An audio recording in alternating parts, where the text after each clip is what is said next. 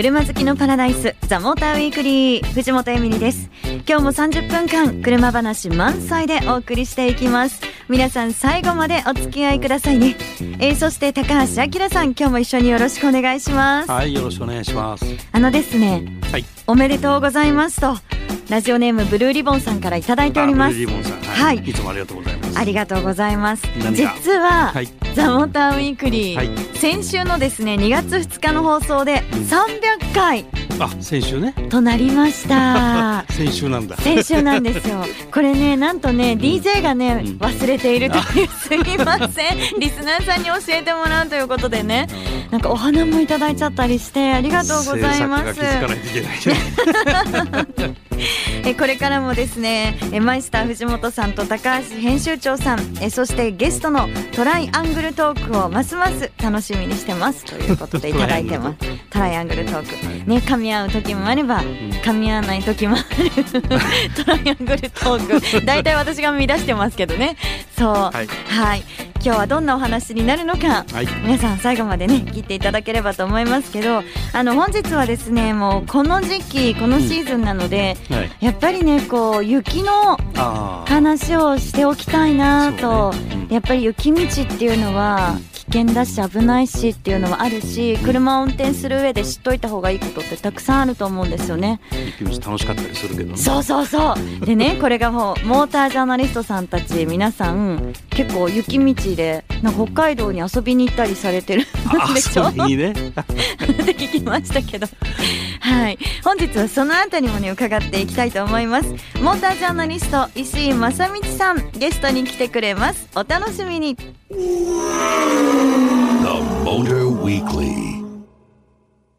さあ本日のゲストモータージャーナリスト石井正道さん来てくださいました。よろしくお願いします。はいよろしくお願いします。石井さん、うん、北海道？はい。遊び行ってたの？遊び今年はないんですよ遊びが。遊びがえ今年はない、はい、仕事で。そうですね仕事しかなかったですね。あ、えそうですよね、はい、私遊びになんてね言ったけど多分今この野郎って絶対思ってると思うんですけど。たまに遊びで本当車の運転を楽しみに、ちょっと訓練を兼ねて。みたいなこともたまにしてますよ。ですよね。はい、だってね皆さんのなんかフェイスブックとか見てると絶対楽しそうだもん。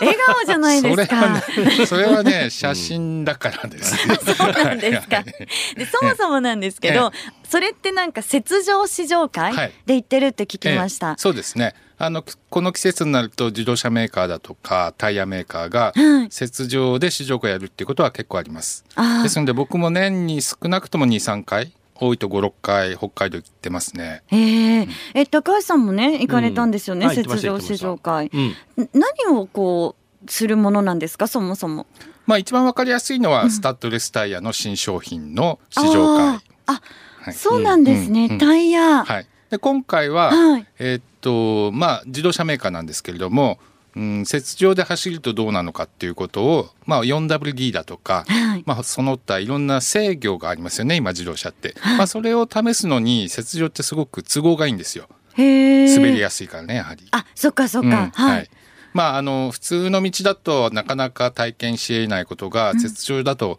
結構簡単に起きるんで、その効果を見に行ったりしますね。あじゃああえて雪上でこう不安定な状況の上で、い。こういろいろ試していくという。そうですね。はい。でも今ってもう車もどんどん新しくなっていって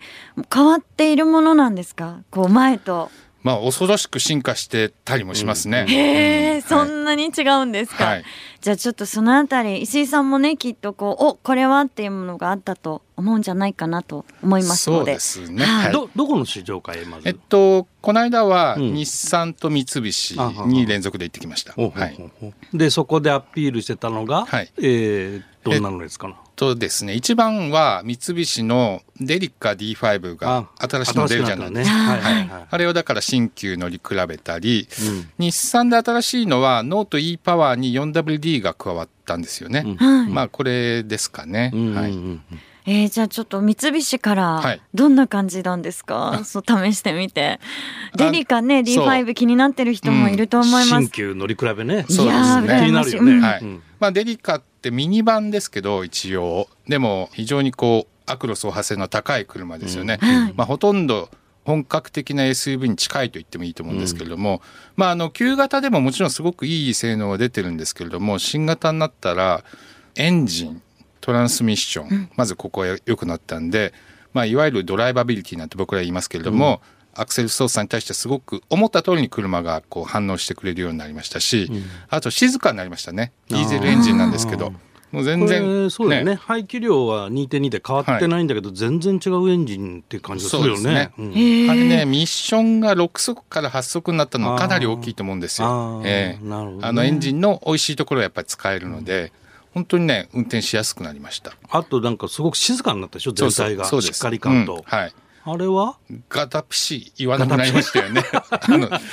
まあ確かにね、ね、かなり悪路を走ってもね、うんうん、こう滑らかにしっとり走るんだよね。いや今回ね雪面、はい、あの雪の路面がですねものすごい荒れてしまってちょっと気温が高くなったからかもしれないんですけども、もう穴ぼこもあるしもうこうなんかもう惚れてわだちもすごいでかいのがあるしみたいな感じで、スピード出していくともうあの首がもう座んないぐらいな感じで走ってたんですけれども、まあそういうところでも本当ガッタンガッタンいって、まあサスも底付きしちゃうような状況だったんですけど、ボディはもう本当みっしりとも言わないんで、ものすごいタフなこうイメージというか感覚を受けましたね。なんか三菱の車って聞くと、うん、あのねそんなに過酷な状況じゃなくってもやっぱり安心っていうイメージはすごくあるんですよね、はいうん、でもそういうねところでもしっかりと OK なんだっていうのを聞くとさすがだなってちょっと思ったりする。そうですね。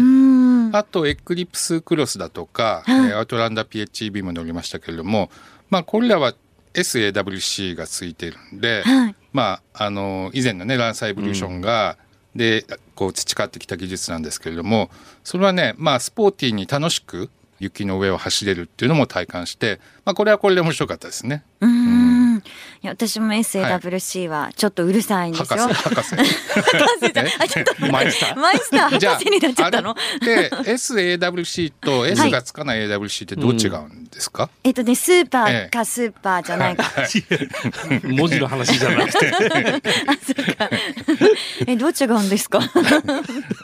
どう違うんでしょうね。ねまあ統合的に制御するっていう考えが入ってスーパーになったんですかね。まあ、アクティブ用コントロールが大きいかな。ある程度いくつかのものがついてないと、うん、S をつけないっていう判断になってするみたいですね。あ、はい、あ待ってください。ね、はい、AWC は思想であって。まあ、そうそうそう。こらってね、どんどんなんか。そういうのもありましたね。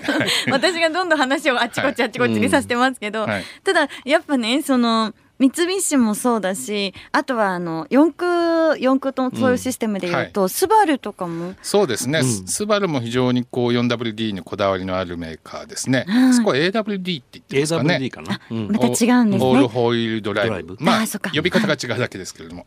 駆動力重視というかそこはすごくこだわってますよね。うん。また構違うものなんですか？あの思想がちょっと違いますね。もちろん駆動力どこもあの駆動力がメインではあるんですけれども、はい、えー、まあ、どういう制御をするかというかあのどこが一番なんて言うんでしょうボランチっていうか、うん、あの司令塔になるのかとか、えー、実は日産の司令塔は三菱とはちょっと違うとかですね、うん、まああのそういうなんかシステムの考え方の違いなんかはありますよね。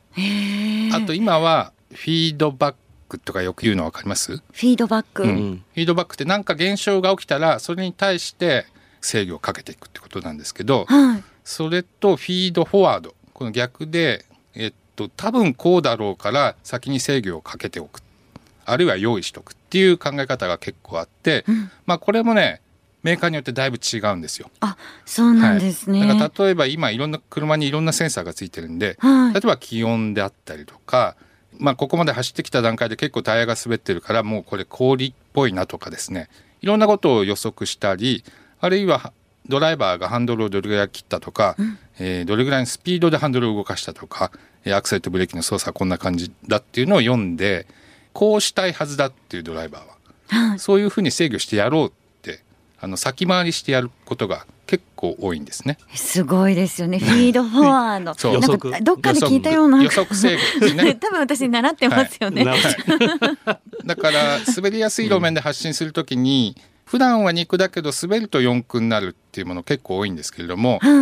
これは絶対滑るって車が判断してたら最初から4区にしとけば、すごくスムーズに発進できたりするわけですよ。それはフィードフォワード的な考え方ですね。なるほど、うん。はい、でフィードフォワードをやってるメーカーたくさんあって、うん、そっちを重視してるメーカーの車はそうやって滑らなくてちょっとオンロード的というか、はい、なるべく滑らないようにしてくれるんですけど、はい、いやいやそれもやりすぎるとよくないよっていうメーカーもいるんですよ。えー、だから多少最初ずるっと来てから制御してあげた方がドライバーにこの路面は滑りやすいですからねっていうインフォメーションになると。いう考えのところもある。だからどっちがいいとも言えないんですね。あうん、好み？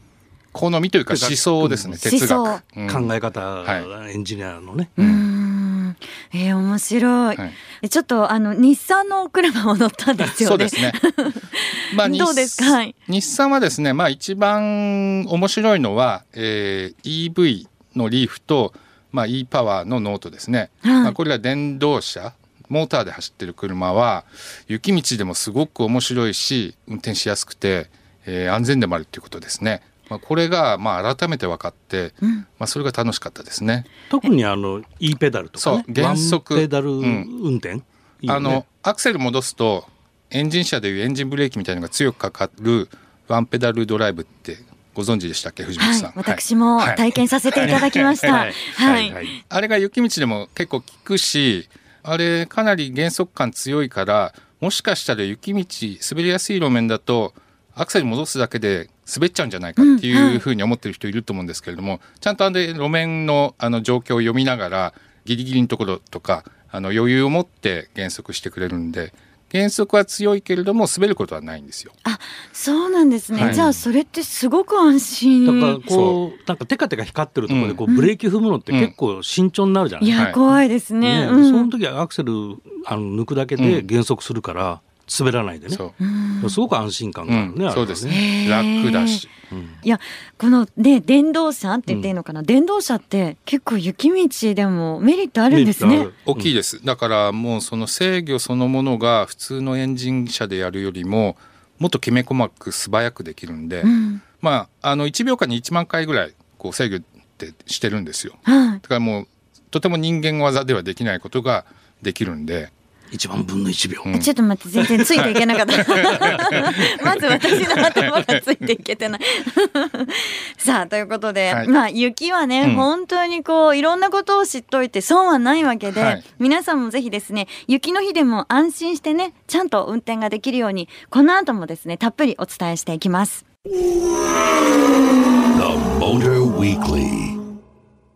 今日は雪の話をしています。はい、はい、雪道でもね安心して運転しようねということで、うん、やっぱすごいんですね今ってね。うんうんうん。なんか話聞いてたらまあ、すごいんだけど、うん、でも大前提としてやっぱ雪走るのはスタッドレス履いてないとダメで、はい、夏は四駆だから大丈夫みたいなことを言う人いるんだけど、うん、全くダメでそれは。そこ気をつけないと。ただね高橋さんスタッドレス、うん、私ももう雪道といえばスタッドレスタイヤ、はいはい、でもうスタッドレスタイヤ履いてれば OK って思ってたんですけど、うん、この間なんかニュースで知ったんですが、状況によってはスタッドレスタイヤだけではダメで、うんうん、状況と場所かな、うん、チェーンをつけなきゃいけないっていうニュースありましたよね。そういう区間ができちゃったね。ね、それってどういうことなんですか？うん、できましたね。今まであのチェーン規制って言っても、はい、スタッドレスタイヤなり、まあオールシーズンでもあのあるマークが入ってるやつだったら OK っていうところだったんですけれども、うん、あの去年ちょうど1年前ぐらいに北陸の方ですごい1500台ぐらい車が動けなくなったっていう、ね、3日間ぐらいね、立ち往生してた、はい、あったじゃないですか。はいああいうことがやっぱり起こりうるんですね、えー、チェーンつけてればないけたんじゃないかっていうような状況なんですよ。ですので、えー、まあ特定の区間で、えー、まあ大雪警報なんかが出た時には本当にあの物理的なチェーンあれをつけないと入れませんっていうことをやるというふうになったんですね。あじゃあ、うん、そもそも、はい、そのチェーンをつければ、走っても大丈夫だよっていうこと？はい、はい、ですね。うん、まああのあれだけ道が塞がれてしまうと、まあ、人命にも関わりますし、はい、まあ、救急車なりももう取れなくなっちゃうんでこれはちょっと問題ですしスタッドレスタイヤなど冬タイヤでも非常にこう古くてもう性能がかなり低下しているものをつけてる場合もありますので、うん、まあ、その辺はやはり安全なんかを考えると、えー、一部でチェーン規制が入ってくるのは致し方ないかなと、うん、むしろ皆さんの安全になるかなと思いますね。でこれやんないんだったらもうそのところは通行止めにするしかないんですよ。ああそっか、うんそうですよね、はい、通れなくするしかないです。はい、じゃあそこをこうね、はい、あのどうしてもその仕事だったりとか、そういうことで通らなきゃいけないっていう人のためにも、そうですね。物流なんか止まっちゃうと困りますからね。はい、えー、じゃあチェーン買った方がいいですか？そういうところ走る人はね、はい、そうそうそうどうしてもそこにその日行かなきゃいけないっていうことがあり得る人は用意しておいた方がいいでしょうね、うん、それよりもスタッドレスの寿命茶とねまあそうですね。気にした方がいいよね、はい。はい、それもありますけれども。大体今のスタッドレスだと3年とか4年とかまあそうですね。はい。平均的にそれぐらいだと言われてます。で、まあ50%減るともうダメですから、うん、はい。山があってもダメだよね。ねはい、ああ、え、3年とか4年っていうのは、うん、こうね、スタッドレスタイヤって冬だけじゃないですか。夏場は履いてないでしょ？そうですね、まあ、それが今いろいろ言われてまして、はい、あの夏はサマータイヤ冬はスタッドレスに履き替えると、うん、でそれをまあ東京とかね横浜とかだと場所がないじゃないですか、だからディーラーで預かるサービスがあったりとか、まあ、それを利用している人もいますしもう一つ今オールシーズンタイヤという選択肢が出始めてますね。オールシーズンタイヤ、はい、これはスタッドレスよりはサマーに近い、はいだから舗装路普通のドライ路面とか走ってもあんまり不快じゃないし、えー、いい性能なんですけれども雪もある程度走れるというタイヤです。うん、ええっとサマー寄りで、はい、ちょこっとウィンターみたいなそうですね、はい、感じ。理解が早い、ええ、でもそこを英語にする必要はないみたいな。まあだからね積雪あの圧雪路、えー、圧縮された雪の道なんかはあんまりスタッドレスと、うん、えー、遜色ないぐらい走れます。えー、うん、いいじゃないですか、うん。うんうん、これ最近トレンドで出始めたかな、そうですね、そうなんですね。特にだから非降雪地帯の人たちは、にとっては年に1回か2回の雪のためにスタッドレス用意するっていうのもなんだ大変ですよね、はい、なのでまあオールシーズンだったら通して履いていられるのでそれもいいよねっていう話にはなってますね。うん、今そのスタッドレスタイヤをね、はい、履かないで出ちゃうっていう人はいないと思うけど、うんうん、時折、うん、多分きっと持ってないんだろうなっていう方が、はい、雪が降らないところで、うん、で出て行ってしまって、はい、もう立ち往生してるっていうのを見かけたりするじゃないですか、急な雪の時ね、そういうためにもい。いですよね、オールシーズンタイヤね。そうですね。あのただね、アイス、氷はね、あんまり強くないんで、ここはスタッドレスタイヤ圧勝なんですよ。ああ、そうなんですね。うんはい、だから雪国、北海道とかと日本海側なんかは、スタッドレスタイヤにしといた方がいいと思いますけれども。うん、状況と、うん、まあ、自分のね本当に住んでいるね、ねはい、状況そして使い方によってい。ろい。ろ、まあでも選べる選択肢はどんどんこうそうですね。増えてますね。あとなんかスポーツカーなんか乗ってる人はあんまり雪走んないしスタッドレスだとちょっとなんか性能が物足りないっていう人がいてそれでヨーロッパ型のオールシーズンタイヤが欲しいっていう人多いですよね。あそういう時にも、うん、そうか。そうですね。結構ハイスピードでも走れるんで。あ、うん、なるほど、はい、いや雪の話でしたけど、ね、その雪であっても、はい、こんなになんかいろいろ新しい話をいっぱい聞けるとはと思って、新鮮だった。新鮮でしたね、はい、いやそしてなんか雪上試乗会。ね石井さんは遊びに行ってるわけじゃないよっていうことがよくわかりました。はい、ということで本日のゲストモータージャーナリスト石井正道さんありがとうございました、ありがとうございましたお送りしてきましたザ・モーターウィークリーいかがでしたでしょうか？いやなんか本当ね車が新しくなるにつれて、こう雪道でも本当に安心して走ることができるんだなって今日思いました、そうね。なんか制御技術がやっぱりすごく高くなってきたから、あの安定感は増してるし安全にももちろんなってってんだけど、でも最終的にはやっぱタイヤで走ってるから、スタッドレスタイヤで走ってるからタイヤのグリップ限界を超えちゃうことってどうしても起きる無理をすれば、でその無理をする前にこう制御で抑えるっていうこともあるんだけどやっぱりこう無謀な運転をすれば制御を超えてグリップを失ってっていうことは起こり得るから、タイヤのグリップ限界を超えるような乱暴な運転は NG ってことだよね。そうですね。そこは大事ですよね。うん、進歩があったとしても、うん、やっぱりそこはしっかりと、うん、しておかないとですもんね。はい。過信しすぎないように。ねまあ運転は雪道じゃなくてもそうですよね。うん、そうそう。んね、皆さん安全に楽しいねドライブを冬も楽しんでいただきたいなと思います。えー、そしてぜひ皆さん感想もお待ちしてます。メールアドレス tm アットマーク fm 横浜ドット jp エザモーターの頭文字 TM に続いてアットマーク FM 横浜 .jp まで送ってくださいね。お待ちしています。ザ・モーターウィークリー。お相手は藤本エミリとオートプルーブ編集長高橋明さんでした。また来週。